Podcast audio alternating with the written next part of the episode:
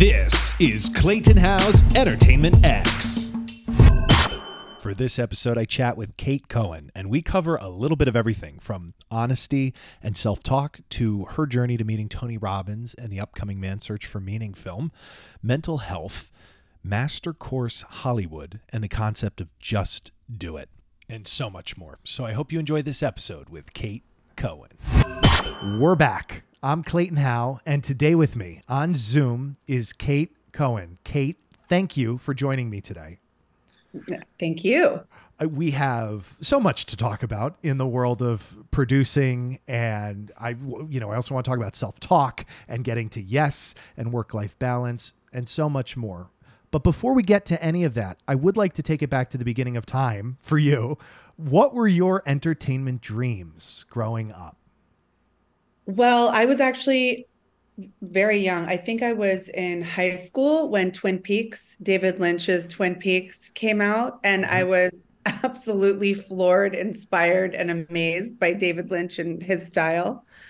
And um, I wanted to make movies like him, uh, even though I didn't end up doing that. Yeah. I, I very inspired by his style and just sort of the art form and being creative and whatever's in your mind, being able to put that on a screen. And the whole process of filmmaking was so interesting to me. So my dream was really to work with David Lynch. And then it obviously changed as as as my life went on. But that's how this whole thing started. And I started out wanting to be creative, not a producer. And what was that? Was there an inciting moment for you or definitive moment in time where this decision was made? To be a producer or to be into the film business? Let's do both. Let's do both. Let's start with the if the film business one came first, we'll do that and then producer. Yes. So I'll tell you the short version of the story because obviously it's my life. So there's a long version. But um I was very young. I mean, I was like 20, 21 years old. I moved to New York City and I started taking acting classes. And um, I realized that I didn't want to do that. I wasn't passionate about being an actor. So I just, you know, I was with a lot of creative people. I think who you surround yourself with is so important. And I was with a mix of creatives, whether it was actors, writers, directors. And there was a guy who shared with me half of a script that he wrote. And again, I was in my early 20s and I thought the script was brilliant and it needed work. And so I was a kid, I had nothing to lose. This is the best part about not being jaded and about not having the experience because Yes. you'll do anything. And I think there's something so important in that. And I ended up writing the script with him. We both wrote the script together and I'm a very ambitious person and I wanted to get it made and somebody was going to finance it and make it and it all seemed so perfect and too good to be true and then she dropped out and I had a choice to say, "Oh my god, do I want to take all this time that I've worked on it, all this passion and let it go? Do I want to find someone else or do I want to just do it myself? Because if I do it myself, then I'm in control of my Right. of the fate of this." So I googled what does a producer do? Makes me laugh. Oh, I love it. truly how I started. And that was how the whole journey began. And how I'm really curious to get like really granular on this moment. What was that? Was there a self talk there? Was there a doubt, like a self doubt and a self talk to make that decision, or was it pretty spontaneous? You know, I had nothing to lose. I I was not I did not grow up privileged. I worked really hard. I don't think there was a self-talk. I think the self-doubt and self-talk came once I started it. But the decision to do it, I I I don't even know that I thought much about it. I just was going to figure it out. Once I started taking those steps, then all of the doubt and fear and all that started happening. Yeah, I mean, it was Wait. pretty scary. Yeah, which we we will get into, and I thank you in advance for jumping around here. I want to hop over to um, growing up. What were what did your parents teach you about work ethic? To work really hard. Um, and to be honest, my parents were very responsible. Um, bills were always paid, lights were always on, food was always on the table. So it was, you know, showing up on time, if not early, uh, working hard, harder than everybody else. Um, and being honest and being kind. So that was, and then they threw me out and told me to go figure it out. Trial by fire. similar similar question as well. What did your parents teach you about kindness? Um, you know, there I think I'm you are who you are by nature and I'm just a nice person, a kind mm-hmm. person. And so I think it was just embracing who I already am more than teaching me how to be kind because it comes very natural to me. I'm extremely like caring, open-hearted person. So I didn't have to be taught a whole lot to be kind.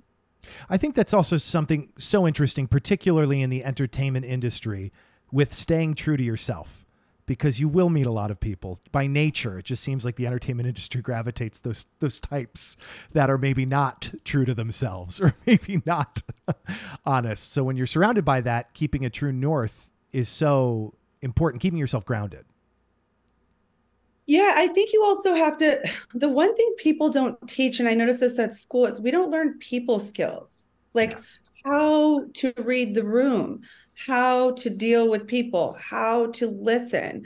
You know, I I find that, you know, even the most difficult people in this business, I got along with very, very well because people skills was my that's I walked into this business with people skills. I think I just had, I was very savvy. I lived in New York and I didn't have everything handed to me. So I had to figure out a lot in life. And staying true to yourself isn't that hard. There's this misconception that you have to screw people over in order to be successful. Mm-hmm. And I've done small movies, I've done giant movies. I did a $120 million movie with Warner Brothers, I've done a million dollar film. I've never had to be unkind, screw anybody over to get anywhere. Do you have to make hard decisions and be strong and a leader? Yes. Do you have to screw anybody over? Absolutely not. I think it's a big, big misconception. I think a lot of people are stay away from success because they feel they have to do that in order to be successful, and you really don't. I thank you for saying that.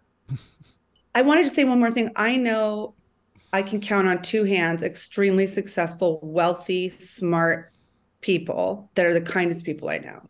So I mm-hmm. just really want to hit that point home. You do not have to be. I'm trying not to curse because it's a podcast and I have such potty mouth. It's yes, and I, I that saying it's a dog eat dog world. I've never seen a dog eat another dog. It's not. I agree. It's not, and it's the and the competition of it all. We all want to do well. We all want to do great work, but it's not really by nature. Some things will succeed, some things will fail. You know, you'll win or you'll learn and you don't have to be an asshole. I agree. It's a people game. It is. So I really appreciate you. I really appreciate you saying that. Where besides upbringing and parents, does that is that influenced by any mentors? And I do you have any mentors or have you had any mentors and some standout lessons maybe that come to mind? So I'm going to plug him in. He's a dear friend of mine and somebody I'm working with, but I did not know him at the time. Um, so I was broke, broke, like stealing shampoo from Equinox. Uh, because I couldn't afford to shampoo my hair. And I was really at the bottom. I was so low.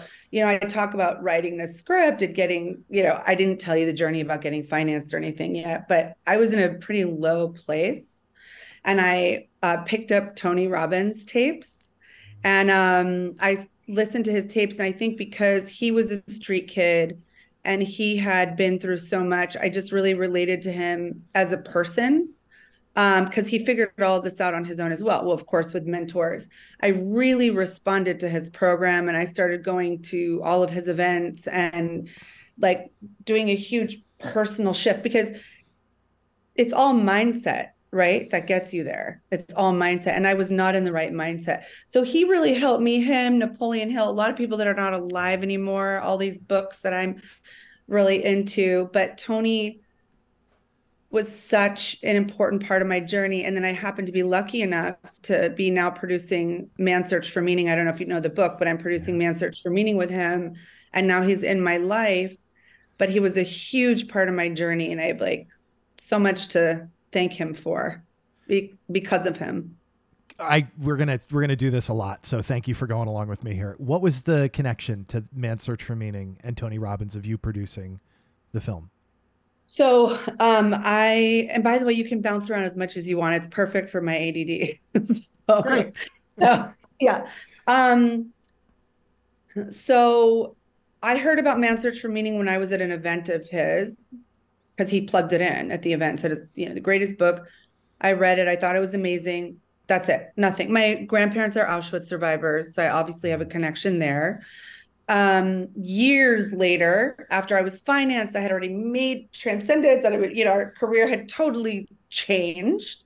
Um, and uh this was God. I don't I don't know if I could talk about God, the universe. I believe in Yes. God. You know, and uh, have a spiritual connection. A woman came into my office who was selling the rights. She had the rights and couldn't get it done. She wasn't a producer and selling the rights. It fell into my lap. And I freaked out and pursued the hell out of it. Um, and I was up against a couple different studios that wanted it. Um, again, people game, people skill. Um, something I'm very good at. And I knew I was going to beat out other studios. And um, I did. And then I get a call from an agent that this is Tony Robbins' favorite book and wanted to talk to me. And I thought, oh my God, how funny. I heard about it from him. And here we are, full circle. 10 years later, he's calling me to talk about about the rights to this book. And I was overjoyed because I think he's amazing. And um, that's how it started. I love when the universe gives you signs. And if you're listening, if you're listening to them, they they uh, seem to be just like abundant gifts. I mean, when you're really on the right path, it's just things are just coming at you. It's really And when you're on the wrong path, they also give you signs. And it gets louder and louder and then the brick wall falls and you're like, "How did I not see this?" And you look back and there were signs. Yeah. Oh yeah. That that's a great story. I'm glad I asked. Going back to that very first project too, because we're on a fundraising conversation here now. What was that after the person pulled out? What was the what were those steps and how did you navigate that? So just I want to make sure that I'm really clear for anyone who's listening. It took me six years. So it's not that I was, I don't want anyone to think, oh, this was so easy. She's lucky. I've heard all that before. No. it was, it was, or maybe it was four years. I apologize. It was, it took me four years. So um you I'm sorry, you said what was it like to fundraise? Yeah, what was that? What was the what were those next steps for you and what was that journey to get it done? I feel like this is one of the most important parts of my story and sort of why I wanted to teach a course in the first place because fundraising is very scary to people. Yeah. And again, I had, you know, money in it of itself, the topic of money is a very charged topic, right? For people with money and without money. And it can make it can make uncomfortable conversations or pleasant conversations. And you have to know how to talk about it. In my case, I did not. I had only chutzpah. I don't know how you say that in English. Balls. I had nothing to lose at all. So I asked everybody. I asked first, this is what I did. I told everybody that I was doing it. I was making this movie and I put myself on the hook so that I would be too embarrassed if it didn't happen. The stakes were way too high for me to not get the money. And I had to raise $1.5 million and I didn't have money to shampoo my hair. So you could think about how daunting that was. I'd never raised any money before. Um, and so at first, I started asking everybody. I made so many embarrassing mistakes on how I asked and who I asked until I learned what not to do because I had so many no's. And I started seeing how I was coming across. Like my people skills had gone out the window because it was more of a desperation. So I pulled, you know, I did some work on myself, Mhm. get some confidence. Um, and have a different uh, relationship with money and realize this is for me just energy it's an emotional game too i don't care what anybody says um, and i partnered with somebody who had more experience than me which was really smart. You know your team is everything. And i surrounded myself with people that had been doing this for a long time and who i, I came across one investor named David Boies. He's a massive attorney um, very very smart guy. And um, he ended up funding the film because by that time I had made so many mistakes and I had been hit so many times and I didn't give up. I kept learning from my mistakes. I finally got to my goal um, and raised the money. It was, I can't express the feeling when that happened. What was the connecting tissue to David? Was that cold reach out? Was that from someone you had spoken to? Was that a, a, a six point connection? So cold reach outs, I would get like one reply out of 300. So it was always like who I knew. And um, a friend of mine knew him and said, I feel like David would really like this project. And um, I thought, why would a lawyer put money into a film? so never, never think you know everything. Um, and I got on the phone with him and we had a meeting at his office and this was all through a friend of mine and he really liked the project and um and then I became very good friends with his daughter and worked with his daughters. It's, it's been a very good experience, but that's how I met him was through a friend.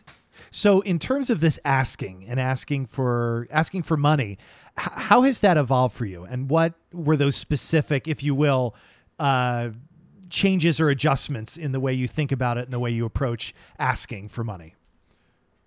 Well, one, you have to be prepared, right? Yes. So this is number one is you have to be prepared. So learning what you need and learning who your team is. I mean, team, team, I will talk about team over and over and over again. So having the right people, the right partners, and being prepared if you're prepared and you're present you're presenting an opportunity it's all how you look at it. So people think they're asking for i've only heard this is not everybody only some people who've been afraid. A lot of people talk to me about raising money because i've raised over 200 million dollars in film finance.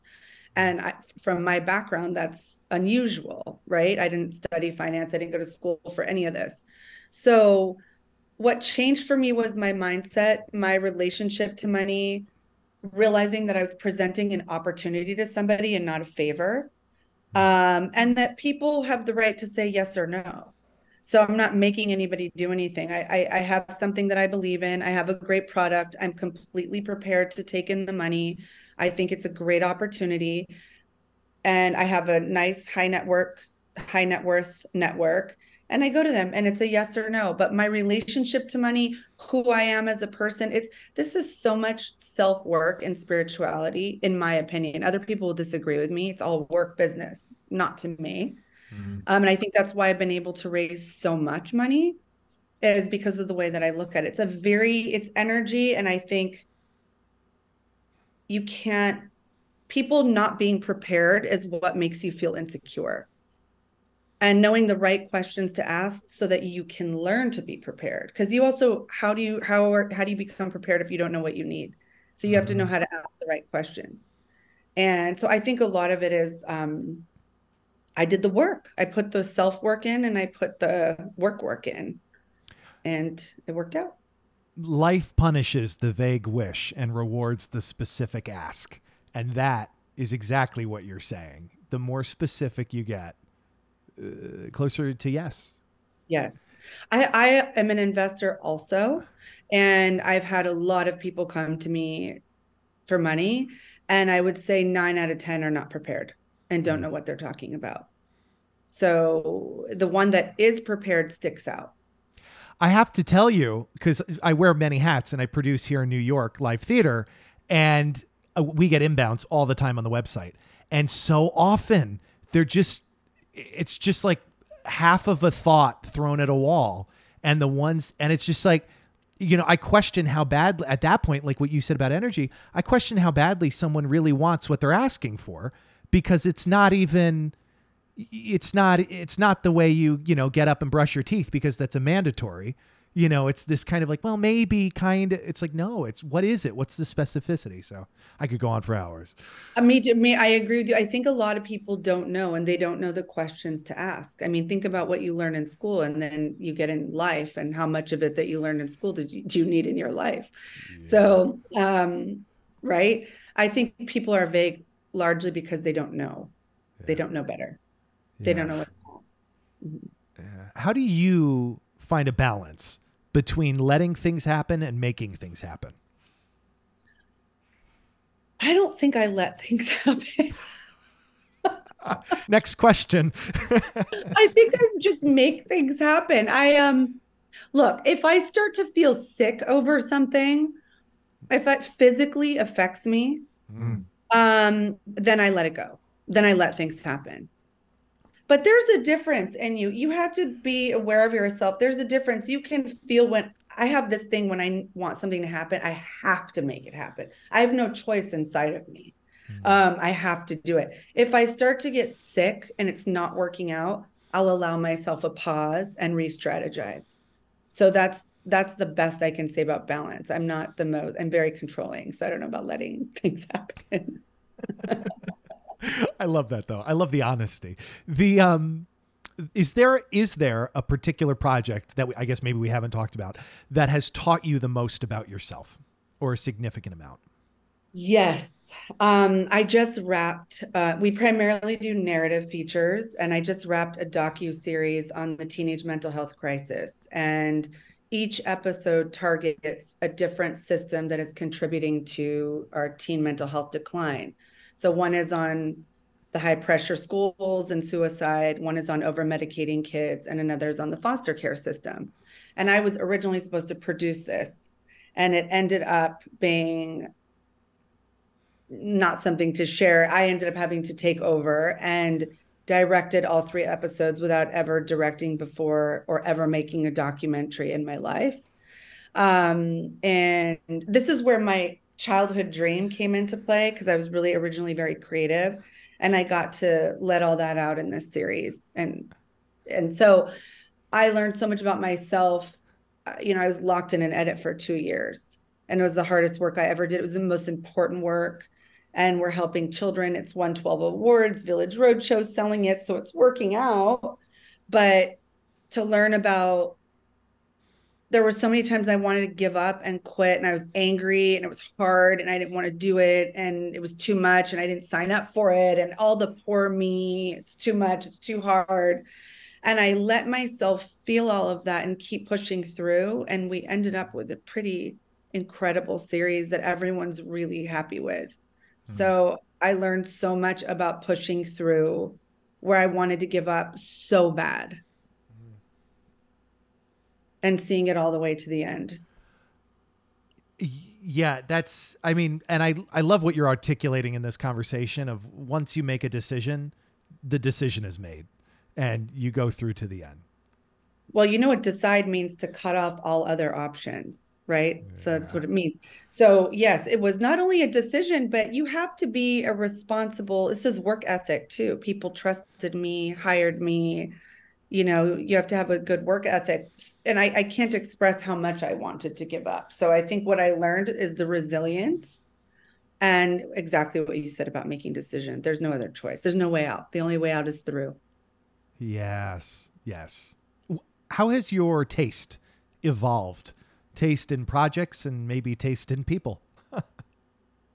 so in projects, I still like a good, like grounded story. Um, I don't know. I, I, like so many different kinds of stories. I don't know that my I love auteur filmmakers. I'm very artsy. Trying to marry the art and commercial world is not so easy, but we're working on it.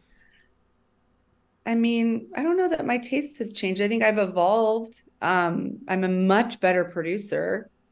And as far as people, I just won't work with people on the Life is Too Short list. I've worked with a lot of, you know, mm. wonderful people.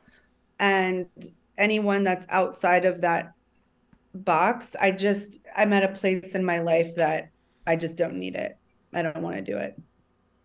Which yeah, well, that's going to tie into this very next question about changes you've made in your life to increase positivity and decrease negativity. I think it's boundaries.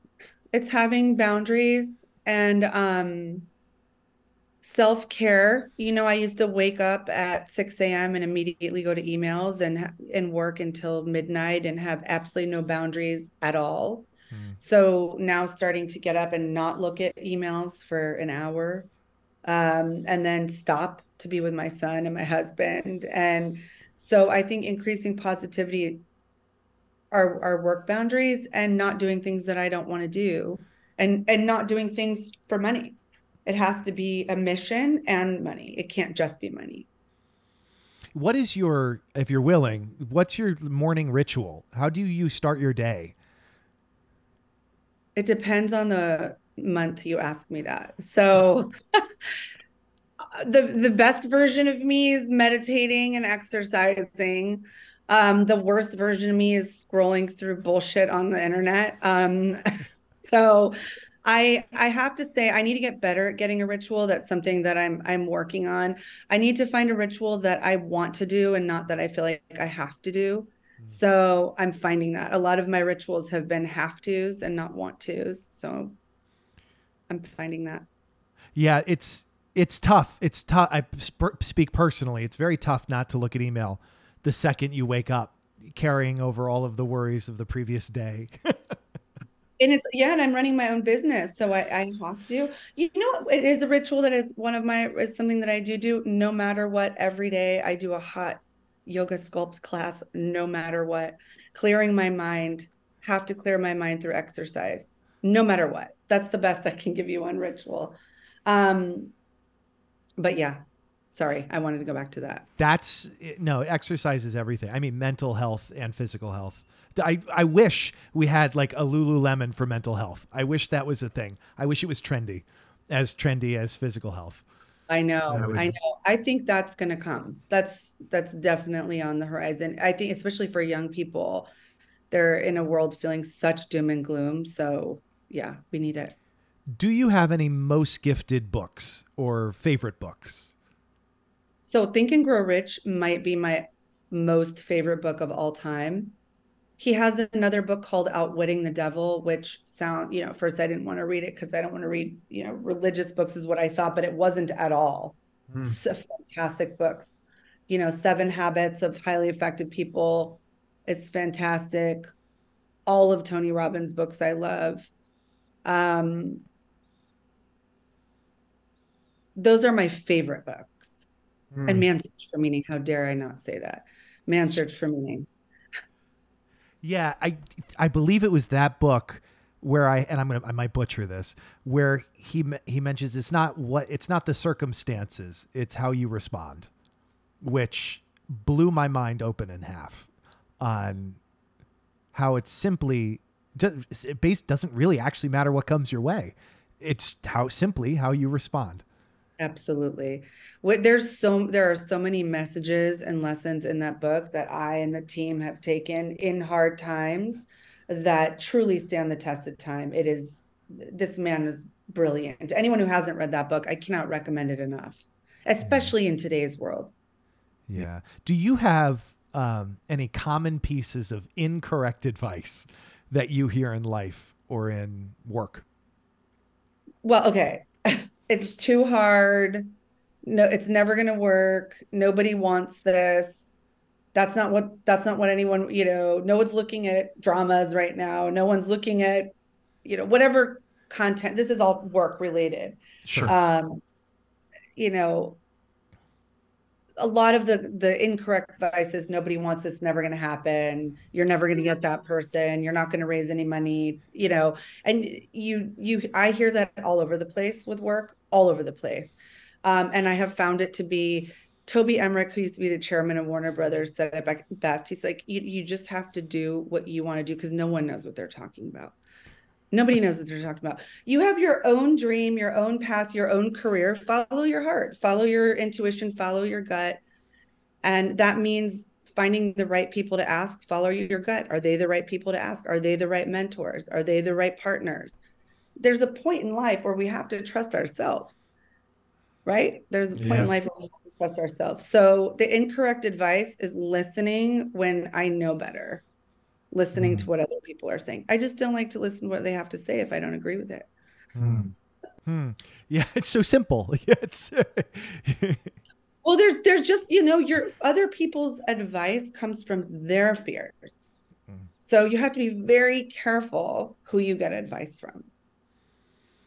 Very careful. A lot of times people will want to share something, and I'll say, no, no, no, I'm okay. I'm not in a place to hear it right now. That way, I just don't have to hear it. Mm. I'm not yeah. placed to hear it right now. Yeah. I love that. Do you have, um, well, I'll phrase it differently. Metaphorically speaking, if you could put a word or a phrase on a billboard for millions of people to see, does anything come to mind? I love Nike's slogan, just do it. Yeah. I really think eh, it, it, it eliminates all the internal noise, that slogan. So I would copy Nike. we'll take it. We'll take it. We'll take it. I It's my absolute it's my absolute favorite. It sums up this conversation so well because that's simply it. Just do it. Whatever it is. Just do it. And don't do it alone. Yeah. You got to find that. Yeah, I keep saying the right team. And again, this is why I'm teaching this course because it's so important. I feel like the raising money aspect of this is vital because if you want your own career in your own hands, it starts with the money. Yes, it does. And that actually brings me to my next question here. Is there anything else that you want to add before we wrap up today? What you're getting excited about, what you're looking forward to, what you're working on? I'm really excited about this course and I'll plug it in. It's it's mastercoursehollywood.com. Um, and it's an eight week course that I will, you know, this is this is from insider insider information. This is nothing that you can teach at a school. So I'm really excited to teach that. I'm excited about Man's Search for Meaning. We have um, we're working with writers, obviously not right now during the strike, but we're almost ready to make that film next year. And I have a couple films in pre-production that I'm super excited about. We're adding this wonderful new technology to my company, which will be announced in a few months. So I'm doing so many things despite the hardship that we're all facing right now in our business. I I I love that. And I cannot wait to maybe do a part two with you in the future because we really hit it off so quickly and so deep on life. and I know the question. Well, thank you. I know the listeners are going to benefit from this because I've benefited from this. So I thank you for taking this time.